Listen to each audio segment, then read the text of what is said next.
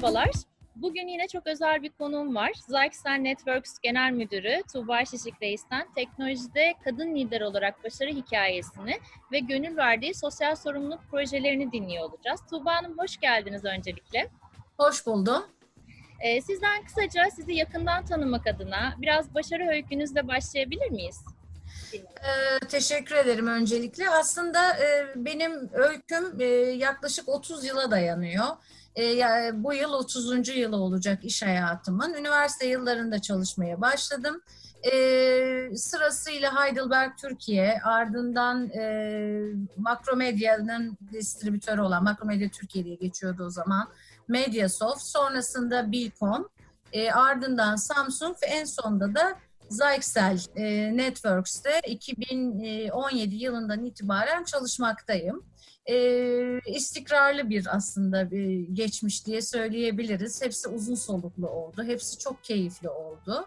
E, ve ben e, bu süre içerisinde son derece şanslı olduğumu varsayıyorum.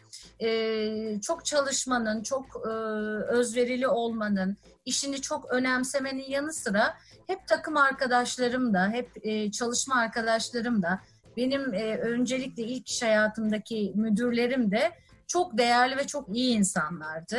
Ve iş hayatında aslında çok çalışarak ve güzel insanlarla çok güzel hikayeler oluşturduk. E, 30 yıla yakındır, yani 30 yıla işte olacak Aralık itibariyle 30 yıllık e, iş tecrübesi içerisinde o kadar çok şey öğrendim ki yani üniversiteden mezun olduktan sonra ben üniversitede okurken çalışmaya başladım. Mezun olduktan sonra asıl üniversitenin e, sahada olduğunu çok rahatlıkla söyleyebilirim. Buradan şu yanlış anlaşılmasın yani üniversite eğitimi, eğitim bir kere çok önemli. Donanımlı olmak çok önemli. E, ama onun yanı sıra esas üniversite, esas okul eğer siz alabiliyorsanız e, sahada çalıştığınız e, işlerde.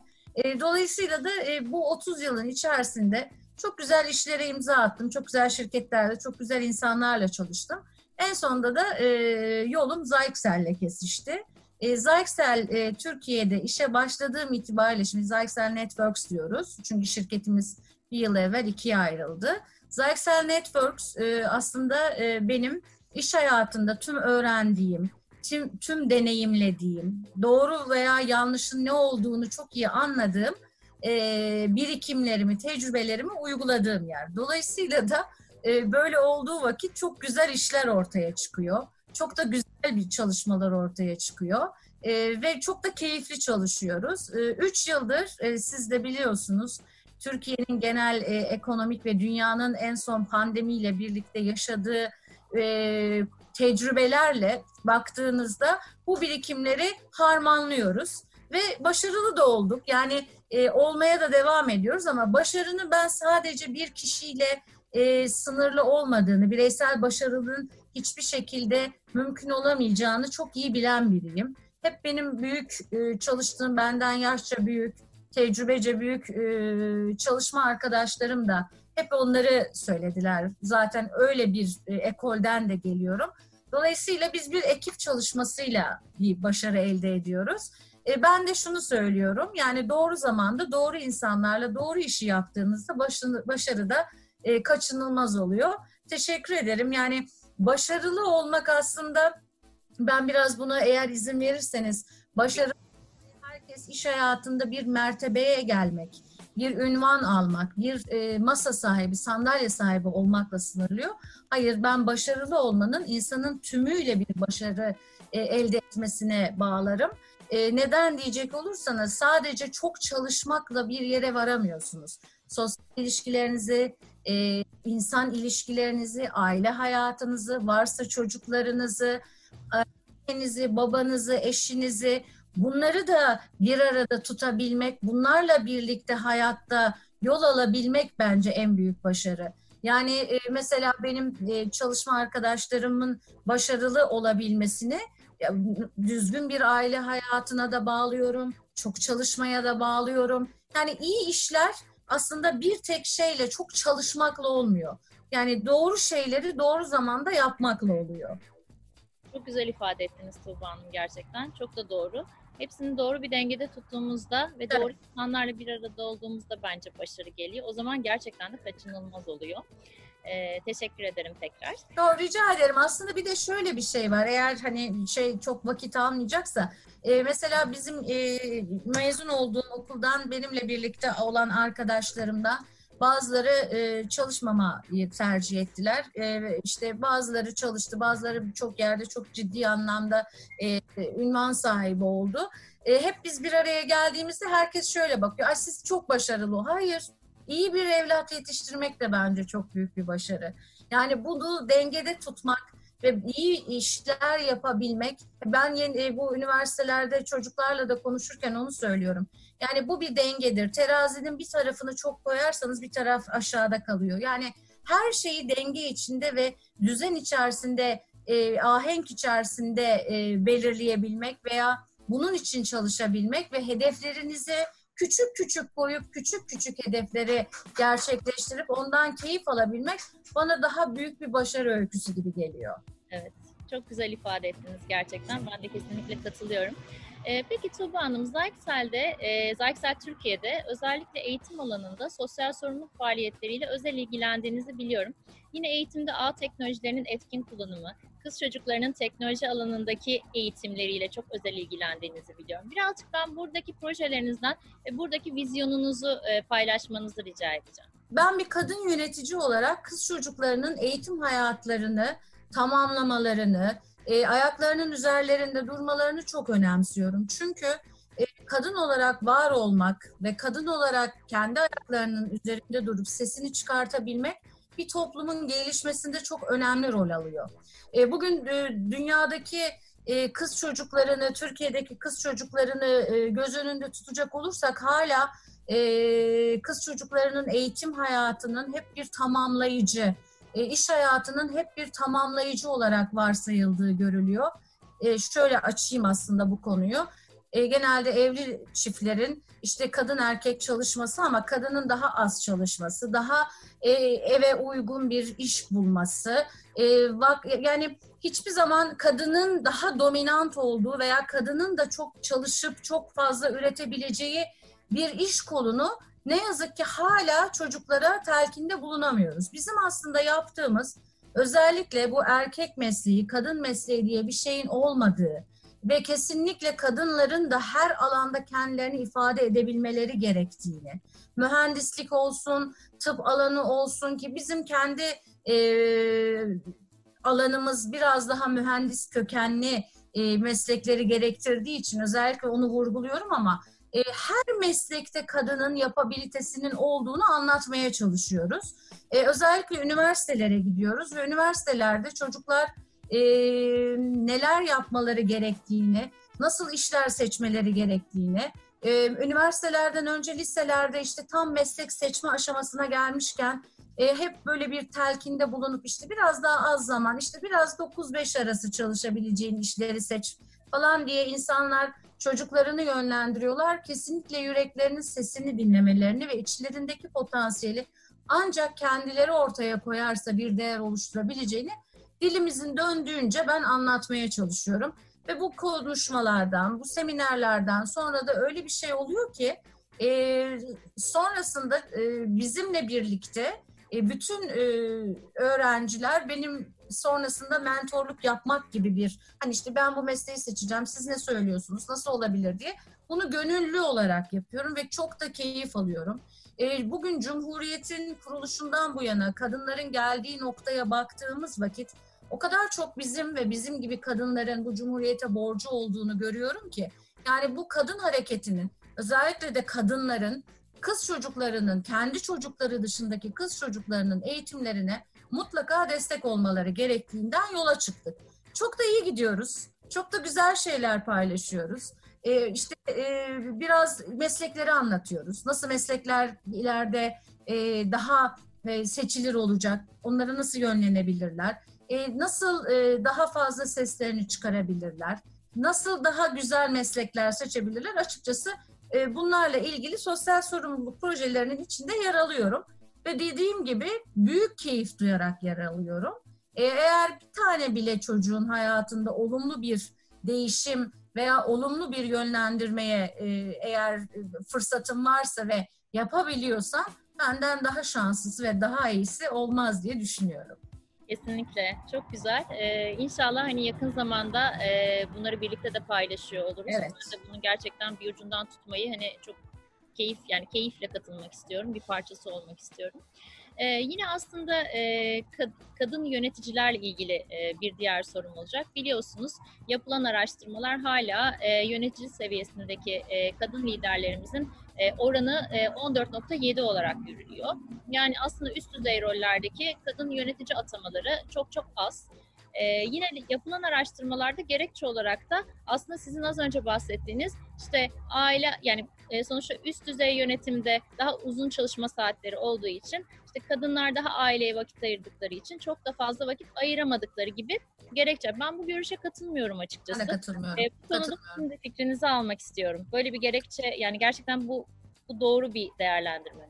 Ben size şöyle söyleyeyim. Bir tek Türkiye'de değil, dünyada kadın çalışan sayısı, kadınlarla erkeklerin aynı yapmış oldukları işteki ücret dengesizliği, e, kadınların e, yönetim kadrosunda veya ara yönetici kadrosunda yer almamaları e, Türkiye'de de dünyada da hala çok yüksek oranda.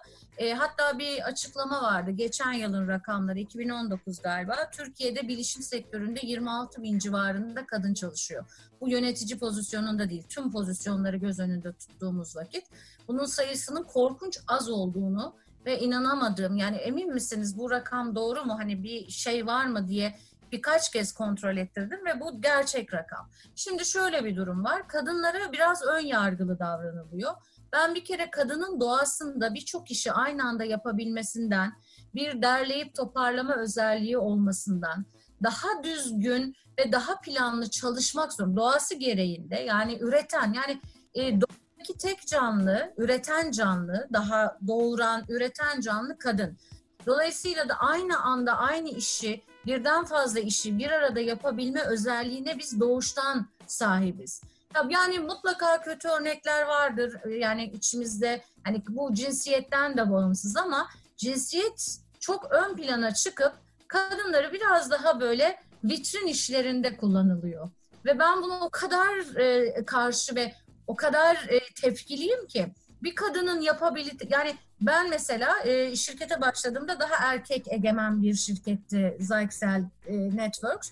E, gittikçe biz kadın egemen bir e, şeye geldik. E, içeride böyle bir dengeyi biraz daha pozitif ayrımcılık şekline ve ben hiçbir kadın çalışanımın ne çocuğundan dolayı ne işinden dolayı ne de işte başka bir şeyden dolayı işini aksattığına rast gelmedim.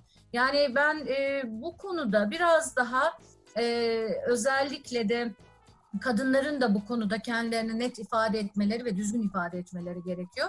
E, zaten dünyada bir sürü uygulama var. Şimdi işte çocuk doğurmak.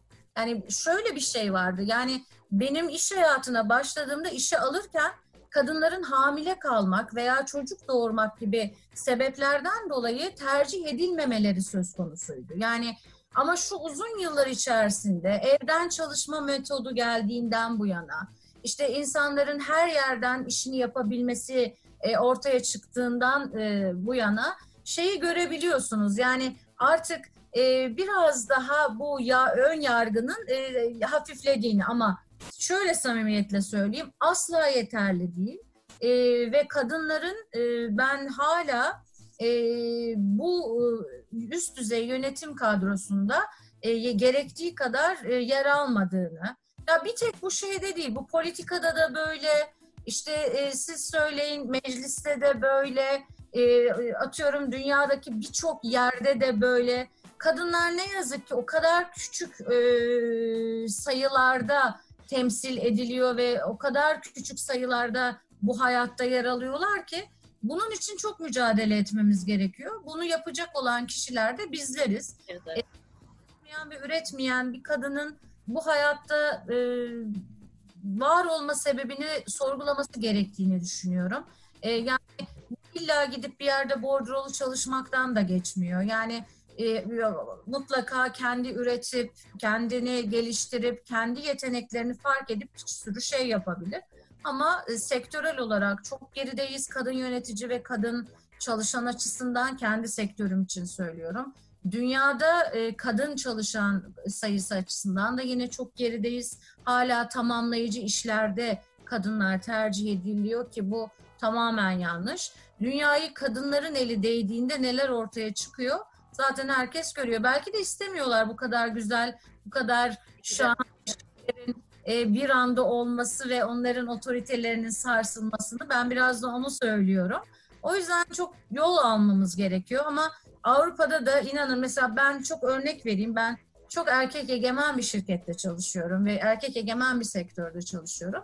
E, mesela e, benim seviyemdeki e, kişilerin katıldığı toplantıdaki tek kadın benim.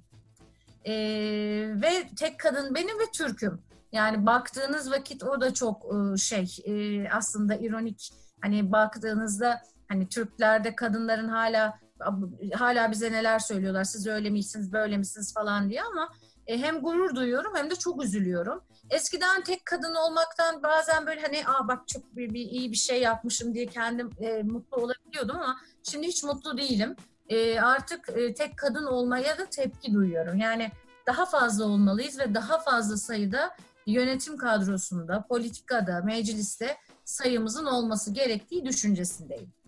Aynen çok doğru söylediniz. Zaten bir kadının yapmak isteyip de bence yapamadığı bu dünyada Asla. bir şey yok. yok. Yani ben yok. Yeter ki istesin ve yeter ki fırsat da verilsin. Yani bir, bir de biz bir tane karikatür var aslında onu sizinle paylaşırım. Kadın erkeği yan yana koymuşlar bir yere doğru koşturuyorlar. Kadının önündeki bariyerler adam koşarak gidiyor. Biz bir sürü şeyin üstünden geçmek zorunda kalıyoruz. Biliyorum. E, bu hani 30 yıl evvel Tuğba iş hayatına başladı. Bu kadar ki yine değerlendir dersen yani gözle görülür bir gelişme ve iyileşme var. Bunu hiç kimse göz ardı edemez. Yani e, şeylere bile baksanız, Türk filmlerindeki kadın temalarına bile baktığınızda artık o algı bir e, yani bunlar aslında hani çok şey gelir insanlara. Türk filmlerindeki yaşam veya Türk filmlerinin dönemsel e, aktarımları aslında o ülkenin e, şeyini verir. O döneme ait çok ciddi ipuçlarını verir almak isterseniz. Bakış açısı, senaryodaki yeri vesairesi. Dolayısıyla evet biz güzel yerlere gelecek gibiyiz ama tam yeterli değil. Yani hala çok azız. Yani 26 binli rakamlar e, inanılır rakamlar değil yani. Kesinlikle katılıyorum. Peki Tuğba Hanım son dönemde yine çok konuşulan konulardan bir tanesi yapay zeka gibi yazılım teknolojileri alanında kadın yönetici sayısının artacağı yönünde e, belli araştırmalar yapılıyor. Siz bu konuda e, ne düşünüyorsunuz? Mühendislik alanında da kadın çalışan ağırlığını nasıl değerlendirirsiniz? Şimdi aslında şöyle baktığımızda önümüzde bir yapay zeka gerçeği var. Hani bu artık gelecekteki bir e, şey olmaktan çıktı. Şu anda e, hali hazırda kullandığımız ama yapay zeka kısmında baktığımızda biz herhalde bu şey e, biz yaş grubunda veya biz durumlardaki kişiler şöyle böyle robot mobot bekliyor. Hani vardı ya filmler onları falan bekliyor. Öyle bir şeydi. Yani şu anda kullandığınız evet. telefonlardan tutun işte kullandığınız navigasyon, telefonunuzdaki Siri gibi bir takım e, aplikasyonlar baktığınızda yapay zekayı kullanıyor. Dolayısıyla aslında bunları yapay zeka gene bir insan ürünü. Yani kendi kendini var etmeyen, mutlaka insanın ürettiği, insanın geliştirdiği ve yine insanın yöneteceği bir e, nasıl söyleyeyim bir gelecek diye düşünebilirsiniz. Bütün her şey aslında insanlığın daha rahat ve daha konforlu bir hayat sürmesini amaçlıyor. İşte bu otomasyon e, gerektiren ve hep aynı tekrar eden işleri e, bu robotlara bırakmak veya işte daha otomatize edip diğer tarafta daha farklı alanlara biraz daha yönelmek gibi bakabilirsiniz. Ama yapay zeka hani bu, bu söylemlere bir dikkat ederseniz mutlaka etmişsinizdir de hani sanki böyle gelecekteki bir şeyden bahsediyormuşuz. Evet. Gelecekte bir şey olacakmıştan bahsediyormuşuz gibi geliyor ama hayır. Bir de yapay zeka dediğimiz robotlar gelecek, insanların işlerini elinden alacak. Böyle bir şey yok. Ee, biz bundan ben 30 yıl evvel iş hayatına başladığımda e, internet diye bir şey yok, mail diye bir şey yok, fax diye bir şey var, çağrı cihazları var. Ve ben bu süreç içerisinde yani üniversiteden mezun olduğumda bu tür e, ekipmanların hiçbirinden haberdar dahi değildim ve bilmeden mezun oldum. Fakat 30 yıl sonra bugün baktığımda ben bir teknoloji şirketinin yöneticisiyim ve bunların hepsini çok rahatlıkla kullanıp adapte olup hatta hayatımın en önemli parçası haline getirdim. Dolayısıyla yapay zeka dediğimiz şey de insanın geliştirdiği, insanın geliştireceği, yöneteceği ve e, insanlığın hizmetine, belki doğanın hizmetine, belki tabiatın hizmetine e, e, fayda sağlayacak e, ürünler geliştirecek. Dolayısıyla şu anda zaten o dönüşümün içerisindeyiz. Yani bir baş bir böyle bir uzak gelecekten veya bir başka bilmediğimiz bir şeyden bahsetmiyoruz. Biz çok uzun zamandır zaten yapay zeka işini e, içindeyiz, üretiyoruz, kullanıyoruz ve devam edeceğiz. E, kadınlarınsa yani biz bir taraftan baktığımızda e, A mühendisliği dediğimiz biraz daha mühendislik kökenli şeylere yönelmesi gerektiğini zaten zaman da bize gösterecek ve itiyor da. Yani şu anda mesela eskiden böyle hackerlık dediğimizde aman bunlar bizi mahvedecek falan filan dediğimizde şimdi hackerlık, ethical hacker denilen bir kavram var. Bankalar, işte büyük kamu kurumları, büyük kamu kurumları veya IT tarafındakiler bunları istihdam ediyorlar ve kendi sistemlerinin nasıl e, güvenliğini sağlanacağını kendi e, ekiplerine e, test ettiriyorlar.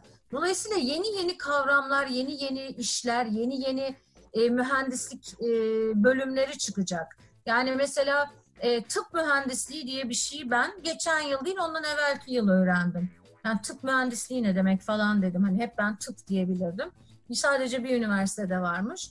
Dolayısıyla hayat değiştikçe, hayat dönüştükçe ve geliştikçe yeni meslekler, yeni iş kolları da açılacak. Sadece burada yeniliğe çok açık olup çok ciddi anlamda araştırıp ve kendini adapte edebilme yeteneğinizin olması lazım. Aksi takdirde sistemden düşüyorsunuz. Yani ben e, 47 yaşındayım e, ve bu yaşımda hala her gün yeni bir şey öğreniyorum.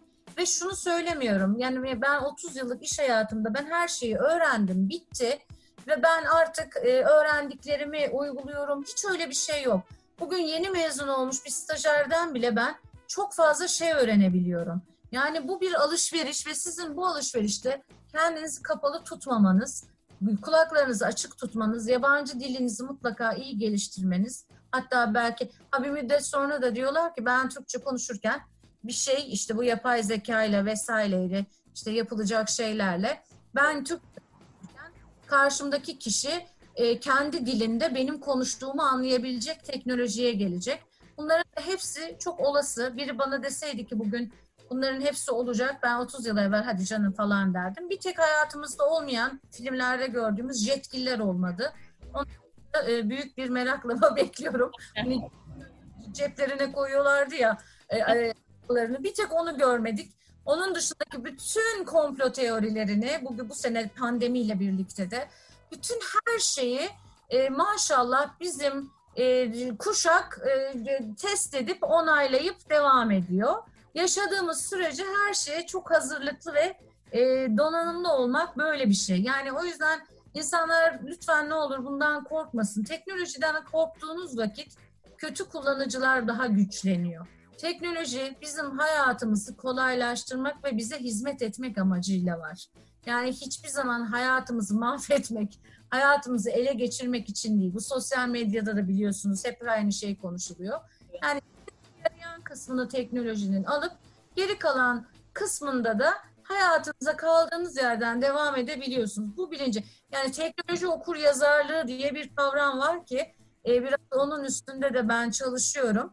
Yani insanların teknolojiyle nasıl hayatlarını kolaylaştıracağı, kabus haline getirmeyeceği. Yani bugün benim annem 67 yaşında her şeyi benim kadar kullanıyor. Pandemi döneminde 80 yaşındaki büyüklerimizle WhatsApp'ta görüntülü konuştuk. Yani baktığınızda herkes artık çok kolay her şeye adapte olabiliyor. O yüzden ben e, önümüzde böyle uzun bir dönem yani yaşadığımız süre içerisinde çok uzun bir zaman olduğunu, bu zamanda da çok yeniliklerin ve çok değişimin olduğunu biz de eğer hazırsak buna adapte olmamız gerektiğini düşünüyorum. Aynen. Çok güzel ifade ettiniz. Gerçekten de doğru. Özellikle pandemi dönemiyle bence evet hani bütün yaş gruplarında inanılmaz bir hıza eriştik. Zaten hani çocuklarımız bunların da en güzel örneği yani e, artık uzaktan eğitime de başladılar. Uzaktan Evet. birlikte aslında e, bizden çok daha hızlı da adapte oldular. E, 7-24 ekran başındalar. Evet birazcık hani adaptasyonları zor oluyor vesaire ama yine de gerçekten teknoloji çocukları ve bir şekilde o ona da ayak uydurmayı başardılar. Bence onlar da bu anlamda çok güzel bir örnek. Ya bir sınavdan geçiyoruz aslında biliyor musunuz? Yani çok büyük bir sınav geçiriyor dünya. Bütün alışkanlıklarımızın tekrar gözden geçirildiği, tekrar yeni alışkanlıklar edindiğimiz bir dönemden geçiyoruz. Ben okulun asla online olarak devam edemeyeceğini, sürekli olmayacağını düşünüyorum. Bunun bir yardımcı unsur olduğunu, işte böyle bir kriz anlarında düğmeye basıldığı vakit e, mutlaka bir fayda sağladığını düşünüyorum. Ama hiçbir zaman yüz yüze eğitimin, sınıftaki eğitimin yerini online eğitimin almayacağını düşünüyorum. Hiçbir zaman. Yani çünkü okul sadece derslerin öğrenildiği, alfabenin öğrenildiği, matematiğin öğrenildiği bir yer değil. Sosyalleşmenin, ahlakın geliştiği, paylaşmanın geliştiği, paylaşımın olduğu bir yer. Dolayısıyla da bizim çocuklarımız bizden belki çok daha şanslılar. En azından bu süreçte ne kadar zor bir süreç geçirdiklerinin farkına varıp gelecek gibi okullar ziller çaldığında okula koşarak gidecekler. Yani okuldaki e, teneffüsleri arar olacaklar. Çünkü benim de yeğenim işte birinci sınıfa başladı. Haftada iki gün gidiyor. Eskiden okuldan böyle bir gideceğim mi? Akşamdan şimdi şeylerini hazırlıyor arkadaşlarını görecek diye. Çünkü online onları ne kadar bilişim çağı çocukları olurlarsa olsunlar tatmin etmedi. Yani olmadı.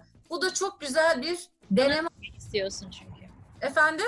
İnsana değmek istiyorsun. Aynen, aynen. Yani insanın ben size bir şey söyleyeyim mi? Bu pandemide ne oldu biliyor musunuz? İnsanın insana gerçekten çok ihtiyacı olduğu ortaya çıktı. Yani bir yaşamımızın kıymeti ortaya çıktı. Çok basit gibi gördüğümüz şeylerin ne kadar değerli olduğu ortaya çıktı. Ailenin önemi ortaya çıktı. Yaşadığınız hayatın onun önemi. Yani bu bir süreç. Şimdi burada çok dibe vurup mahvolduk ki ben size bir sayfa anlatırım mahvolduğumuz kısmı. Ama bundan çok bunun bize ne kazandıracağı ve gelecekte bizi neye hazırlayacağına odaklanırsak bu süreci sanki biraz daha iyi atlatacağız ve daha iyiye gideceğiz gibi gözüküyor. Bu benim kişisel fikrim. Ben biraz bardağın hep dolu tarafını gören kişiyimdir. Ben boş tarafa çok odaklanmam. O yüzden burayı da fırsata çevirip işte arkadaşlarımızla sarılmanın bir kere ya çocuğunuza sarılmanın, anneye babaya sarılmanın, anneyle babayla bir arada olmanın, bayramların, yemeklerin, her şeyin ne kadar kıymetli olduğunu öğrendik. O yüzden biraz bunu fırsat olarak görüp bundan sonraki hayatımızda az şikayet, bol şükür çok çalışmak diyorum. Kesinlikle. Çok güzel söylediniz. Tuğba Hanım çok teşekkür ederim. Başka eklemek istediğiniz bir mesajınız, e, son olarak söylemek istediğiniz bir şey varsa dinlemek isterim. Ya ben e, kendimce e, bütün e, konuşmalarımda da arkadaşlarımla konuşurken de e, olumsuzluğun e, veya işte olumsuz tablonun e, insanları belli bir yerde patinaj yaptırdığını, geliştirmekten çok gerilettiğini gözlemleyebildim. Yani iş hayatımda türlü türlü insanlarla karşılaştım. O yüzden benim sadece söylemek istediğim şu, hayatımızda olumsuzlukları bile olumlu hale getirebilmek için bunu bize verdiği mesajı biraz düşünmek gerekiyor. O yüzden herkesin şu dönemin çok kolay bir dönem olmadığını, hatta bizi çok zorladığını, ben de çok zorlanıyorum zaman zaman, ee, geçici bir dönem olacağını, hiçbir şeyin sürekli kalmayacağını, burada neyi en çok özlediğimizi ve neyin çok kıymetini bildiğimizi görüp sonra kaldığımız yerden devam ettiğimizde hayatımıza dört elle sarılmamız gerektiğini söylemek istiyorum. Yani olumsuz hava yaymak, olumsuz konuşmak, olumsuzluğa odaklanmak bizi hiçbir yere götürmeyecek. Çok güzel bir coğrafyada yaşıyoruz. Çok güzel bir ülkemiz var. Elmanın çöpünü atsak oradan elma ağacı çıkabilecek kadar verimli ve bereketli topraklarımız var. Çok güzel çocuklarımız var. O yüzden herkes üstüne düşenin şu dönemde biraz daha fazlasını yapmalı. Herkes kendi çocuğundan sorumlu olduğu kadar başka çocuklardan da sorumlu olduğunu bilmeli. O yüzden herkes el ele verip bu ülkenin daha iyi bir ülke olabilmesi için eğitimde nasıl katkı sağlarımı düşünmesini ben e, Tuğba olarak çok rica ediyorum. Varsa da böyle bir şey ben görmediğim, bilmediğim hadi gel derlerse de bana görev nerede düşüyorsa seve seve yapmak isterim. Çok teşekkür ediyorum beni ağırladığın için. Ben de çok teşekkür ederim. Kıymetli vaktinizi bize ayırdın. Estağfurullah.